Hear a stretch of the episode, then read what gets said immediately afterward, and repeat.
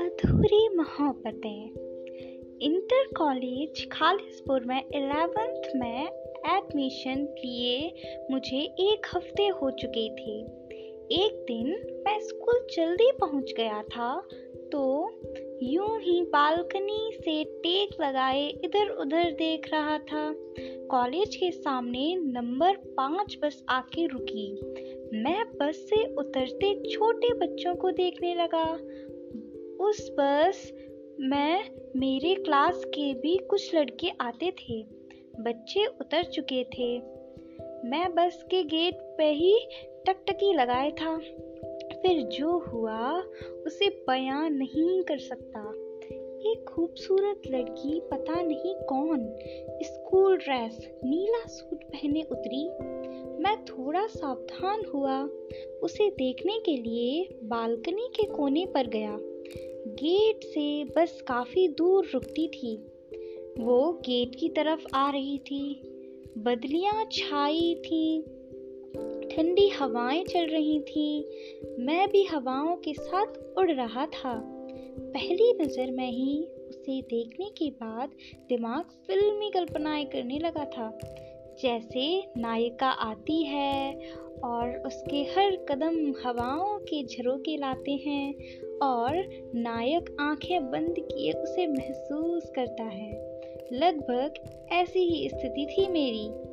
वो स्कूल में प्रवेश कर चुकी थी। मैं जल्दी से नीचे भागा ये देखने के लिए कि आखिर वो किस क्लास में जाती है?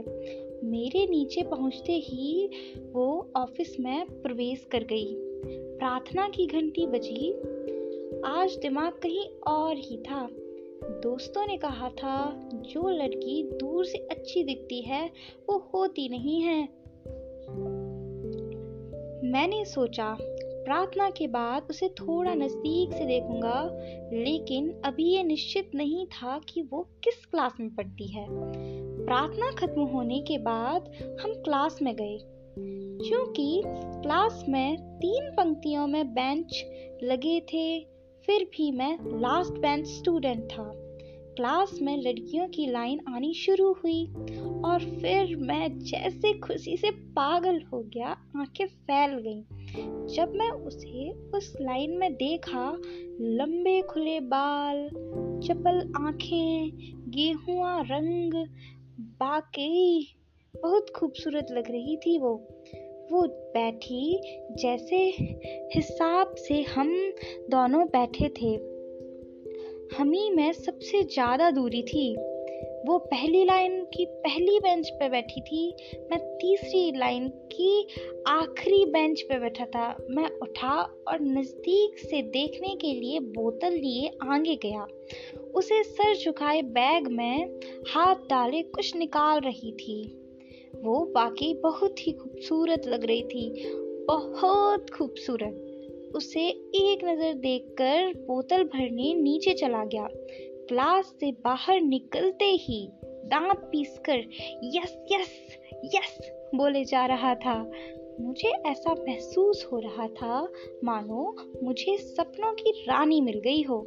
पानी भर के क्लासरूम में गया। क्लास टीचर आ चुके थे। उसका नाम पता चलने ही वाला था। फिर भी मैं नाम गैस किए जा रहा था। पूजा हम्म, नहीं। रानी? हम्म, हो सकता है। या फिर धन्नो? इतना फर्जी नाम। इन्हीं कल्पनाओं में खोया था। तब तक अटेंडेंस चालू हो गया। सुमन प्रेजेंट सर ओ, सुमन। हाँ यही नाम था उसका। कितनी मीठी आवाज़ थी उसकी। दिमाग में सुमन नाम को लेकर तोड़ने फोड़ने लगा। सुमन मन ऐसा ही कुछ। आज दिमाग पता नहीं क्यों बचकानी हरकतें कर रहा था। हालाँकि क्लास में बहुत से स्मार्ट लड़के थे और क्लास में तो थोड़ा भी नहीं। ये भी पता था आधा क्लास उसी के पीछे पड़ने वाला है। फिर भी मैं आत्मविश्वास से भरपूर था।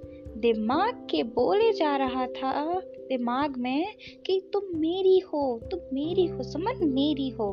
धीरे धीरे दिन बीतते गए। क्लासरूम में उसकी हर एक हरकत पर मेरी नज़र होती और हर एक लड़के पर भी कि कौन से देख रहा है।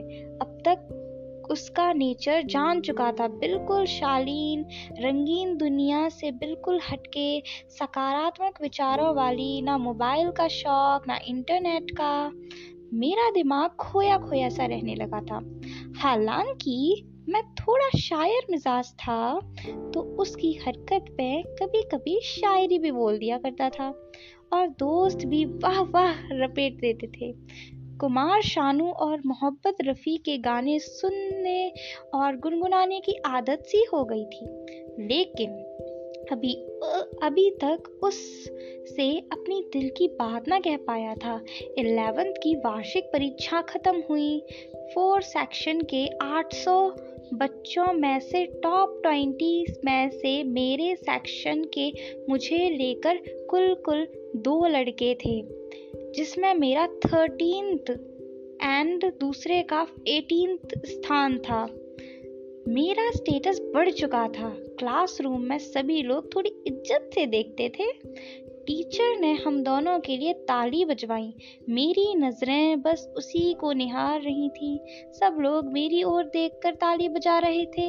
इसी बीच सुमन ने मेरी नज़रें, सुमन से मेरी नज़रें लड़ जाती हैं और मेरा दिल ज़ोर ज़ोर से धड़क उठता है। अब शायद वो भी मुझे कुछ कुछ नोटिस करने लगी थी। मैं उसे प्रपोज करना चाहता था। मैंने ये बात अपने एक छिचोरे दोस्त से कहा। उसने कहा, चल चल चल, चलते हैं। इंटरवेल हो चुका था तो वो क्लासरूम में अकेली ही बैठी थी। मौका अच्छा था। लेकिन अभी तक उस दोस्त ने एक लड़की से कुछ कहा। शायद कोई कमेंट बजी। वो लड़की खरी खोटी सुना के आगे बढ़ गई। मैंने दोस्त से पूछा, तेरी जीएफ थी वो? उसका जवाब था नहीं। ये सब करते सुमन ने हमें देख लिया। मुझे बहुत शर्मिंदगी महसूस हो रही थी। गेहूँ के साथ घुन भी पिस चुका था। वो हमें देखकर गर्दन नीचे करके चली जा रही थी। शायद वो मेरा आकलन कर रही थी, मैं खुद की नज़रों से गिर चुका था। बचपन का दोस्त था, वो छिचोरा दोस्त, इसलिए कुछ बोल भी नहीं सकता था। लेकिन मैंने उसे ऐसा आगे न करने के लिए वार्निंग दे दी। उसे भी दुख था। एक दिन छिछोरे से कहा, यार, ज़रा उसके बारे में कुछ पता करके बता देना। दूसरे दिन। उसके पास एक इंफॉर्मेशन थी, जो थी, बहुत बड़ी थी। इस इसे इम्प्रेस करने का उससे अच्छा तरीका कोई ना था। मेरे दोस्त के मुताबिक उससे लिखना बहुत पसंद था और स्कूल की वार्षिक पत्रिका में कविता देने वाली थी। मैं आज बहुत खुश था, क्योंकि उस समय भी चंद कविताएँ मैं भी कर लेता था। मैंने भी अपनी एक क्वालिटी वाली कविता अच्छी खासी फ़ोटो सहित पत्रिका के लिए दे दी। महीने भर बाद पत्रिका सबके हाथों में थी। पत्रिका के मेरे हाथों में आते ही जल्दी जल्दी उसकी कविताओं का पन्ना खोजा। ऊपर उसकी हल्की धुंधली सी तस्वीर, नीचे नाम Suman class twelfth B two बारिश पे लिखी गई एक कविता थी। थोड़ी बच्चों वाली टाइप की थी, पर मैं बार बार उसकी कविता को पढ़ता हर बार। क्लास में अच्छे लेखों और कविताओं की तारीफ़ हो रही थी। मैंने भी थोड़ी अच्छी लिखी थी तो मेरी भी हुई। सुमन वही किताब खोले बैठी थी। मैं उसकी तरफ़ देख रहा था। तभी उसने मेरी तरफ़ देखा। मुझे समझते देर न लगी कि वो अभी मेरी ही कविता पढ़ रही है। मैं भी उसी की रचना खोले खोले बैठा था। वो कुछ सेकंड तक मुझे देखती रही और मैं भी उसे। वो मुस्कुराई, मैं भी मुस्कुराया। आज दिल बाग बाग हो गया था। फिर इंटरवल हुआ। क्लास में मैं और छछोरा दोस्त और कुछ लड़कियाँ थी। आगे बेंच पर बैठे पत्रिका पढ़ रहे थे और जिस जिसने रचनाएँ दी थीं, उसे पहचाना जा रहा था। अरे, ये तो अखिल है ना? ट्वेल्थ बी वन का पक्का चोरी कर करके दी होगी। अबे, ये कमीना संजीव कब से लेख लिखने लगा? वो भी करीबी पर? अमीर बाप की बिगड़ी औलाद। सबको निशाने पर लिए जा रहे थे। तभी सुमन क्लास में आई। हम चुप हो गए। बेंच पे बैठते ही कहा अच्छा लिखते हो पंकज बहुत अच्छा। मैंने उसे थैंक्स बोला। मेरे दिल के तार बजने लगे थे। दिन दिल ने कहा बेटा लपेट के और बत, बतियावो। तभी एक लड़की ने बोल दिया कि ये पंकज शायरी भी बहुत अच्छी करता है। सुमन ने कहा ऐसा क्या?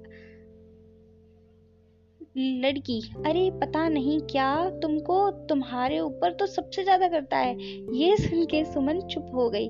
मेरा मुँह शर्म से लाल हो गया। शायद सुमन को कुछ कुछ समझ में आने लगा था। वो अभी भी चुप थी। मेरी परिस्थिति को संभालते हुए कहा, अरे सुमन, वो बहुत फर्जी बोलती है। उसकी बातों पर ध्यान मत दो। वैसे तुम्हारी कविता भी लाजवाब थी। उसने मुझे धन्यवाद देते हुए कहा, तुम्हारी ज़्यादा अच्छी थी। मैंने कहा अच्छा सही में मुझे तो नहीं लगता। उसने भी मेरी बात दोहरा दी। अच्छा मुझे भी नहीं लगता। हम दोनों कुछ देर तक चुप रहे, फिर एक साथ खिलखिला के हंसने लगे। मेरी हँसी तो वैसे भी सियार जैसी थी, लेकिन उसकी हँसी तो इतनी सुरीली और दिल में घंटी बजाने वाली थी कि बिन बादल बरसात और बिना, बिन घटा मोर नाचने लगे। यूँ ही हम लगभग दस मिनट तक बात करते रहे। जब स्कूल की छुट्टी हुई तो बस के पास साइकिल निकाल कर खड़ा था उसे देखने के लिए। वो आई, बस मैं बैठी और चली गई। आज मेरा दिल उछल उछल के धड़क रहा था। तेज धूप भी बर्फीली ठंड का एहसास हो रहा था। आज पता नहीं कौन सी आंतरिक शक्ति साइकिल चला रही थी। क्या चढ़ाव, क्या ढलान, कुछ सूझ ही नहीं रहा था। कुमार सानू का वो गीत, पहला ये, पहला प्यार तेरा, मेरा सोनी को मेरी अंतरात्मा बिल्कुल स्पष्ट सुन रही थी। उसी का चेहरा आँखों में समाया हुआ था। रास्ते में कौन आ रहा है? कौन जा रहा है? कोई सुध नहीं। घर पहुँचा, हाथ मुँह धो के खाना खाया। लव सॉन्ग लव सॉन्ग्स की एक लंबी चौड़ी प्लेलिस्ट बना के सुनता रहा। उसके स्कूल में अब रोज बात होती थी। उसे कभी कभी अपनी कविताएँ सुनाता तो कभी वो। बोर्ड एग्ज़ाम को एक महीने बाकी रह गए थे। स्कूल बंद होने वाला था। शायद अब हमारी मुलाकात दो महीने बाद होने वाली थी। घर जाते वक्त हम दोनों मिले। मैंने आने वाले एग्ज़ाम के लिए उसे बेस्ट ऑफ़ लक कहा। उसने भी मुझे कहा, ये भी कि दिमाग सिर्फ़ पढ़ाई पर लगाना। कुछ दिन कविता शायरी बंद कर दो।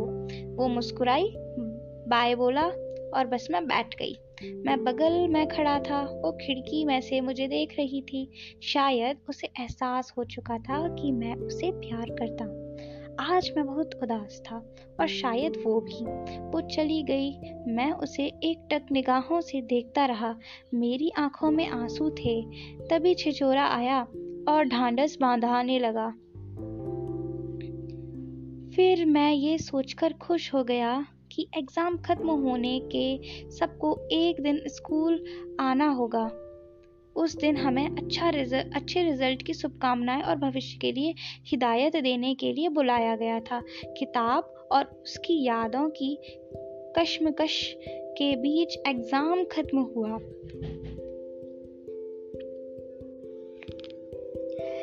किताबों और उसकी यादों की कश्मकश के बीच एग्ज़ाम ख़त्म हुआ।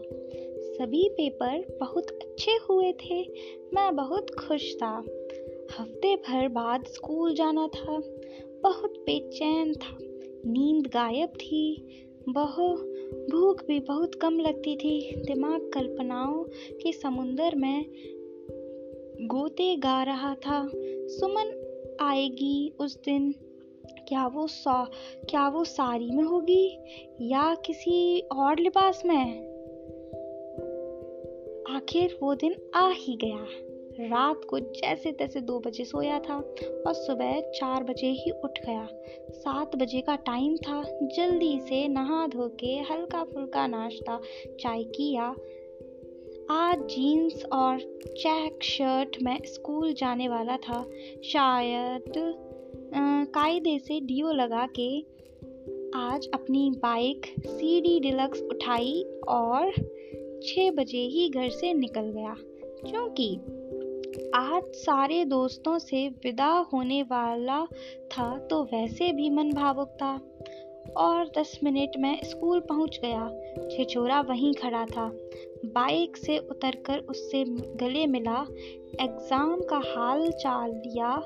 उसने पेट में खोदते हुए कहा, क्या बात है? बड़ा सज दज के आया है। मैंने उसे ठोक दिया, वो चुप हो गया। बहुत दोस्तों से मुलाकात हुई। बस के आने का टाइम हो रहा था। दिल की धड़कनें बढ़ रही थीं। कभी कभी ये सोच के घबरा जाता था कि वो आएगी भी या नहीं। तभी सर ज़ोर के खुद से कहता, ऐसा नहीं होगा, वो ज़रूर आएगी। मैं बालकनी में चला गया, उसे, उसी पुराने अंदाज में देखने के लिए जैसे उसे पहली बार देखा था। बिल्कुल उसी जगह खड़ा था।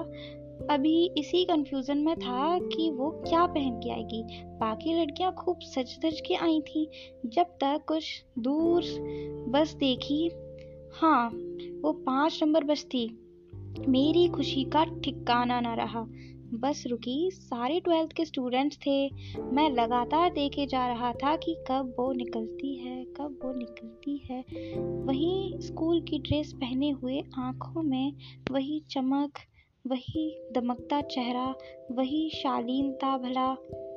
उसे और किस साज सज्जा की ज़रूरत थी? ऐसा लग रहा था, मानो दो साल पहले की घटना रिपीट हो रही हो।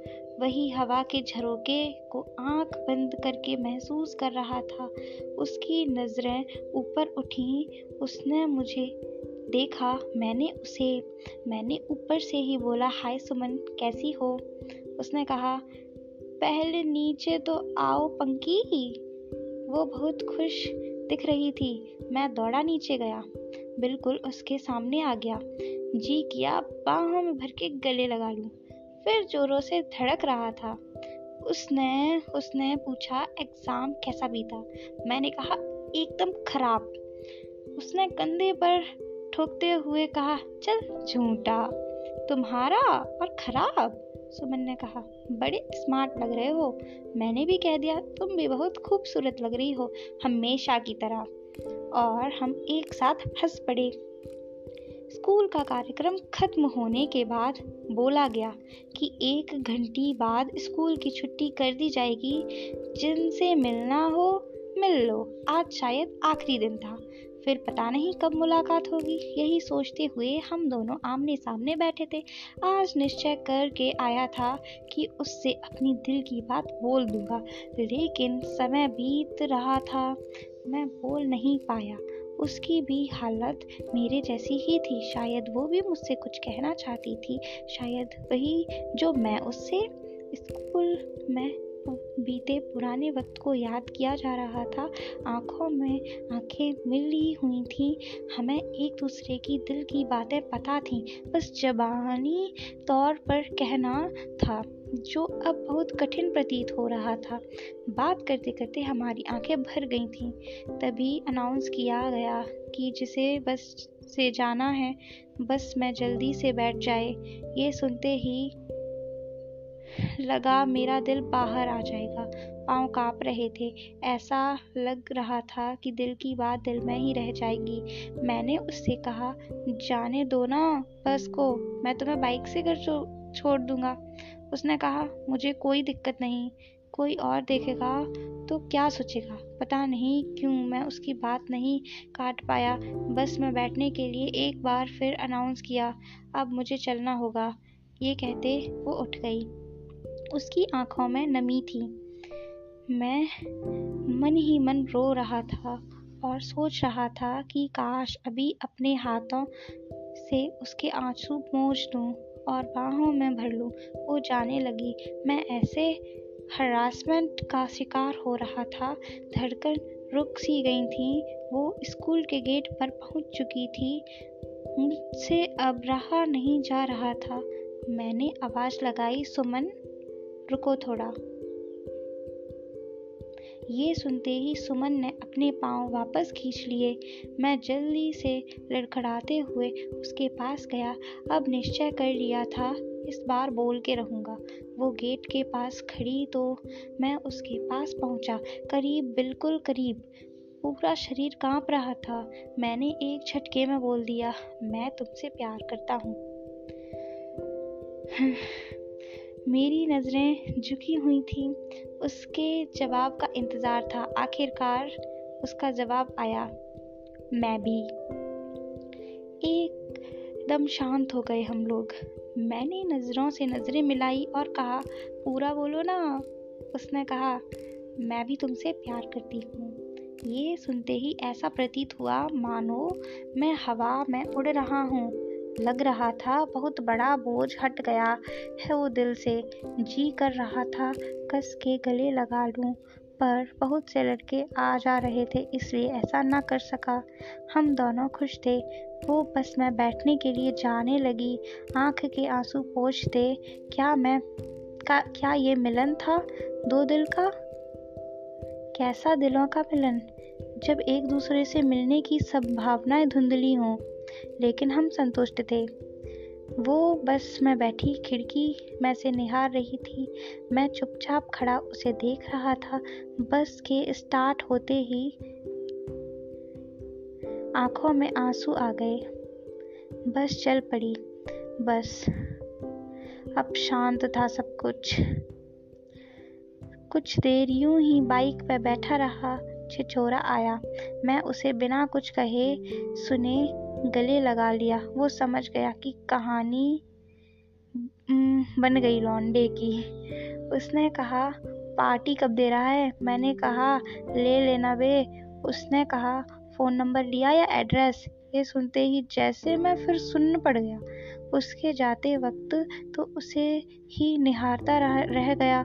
इन सब चीज़ का तो ध्यान ही नहीं रहा और शायद उसके साथ भी यह हु, यही हुआ था।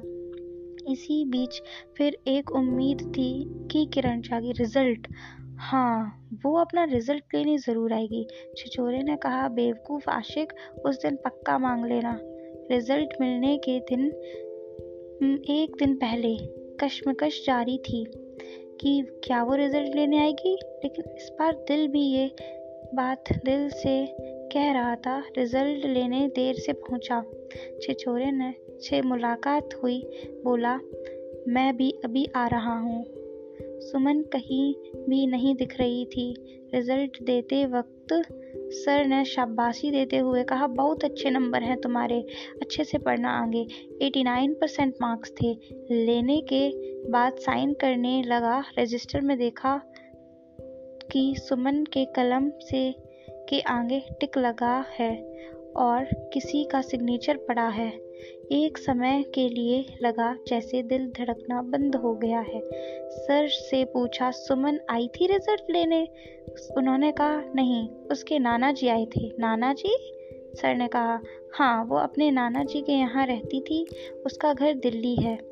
अभी वो अपने घर चली गई है। मैं रिज़ल्ट लेके बाहर आ गया। उसकी एक सहेली से पूछा।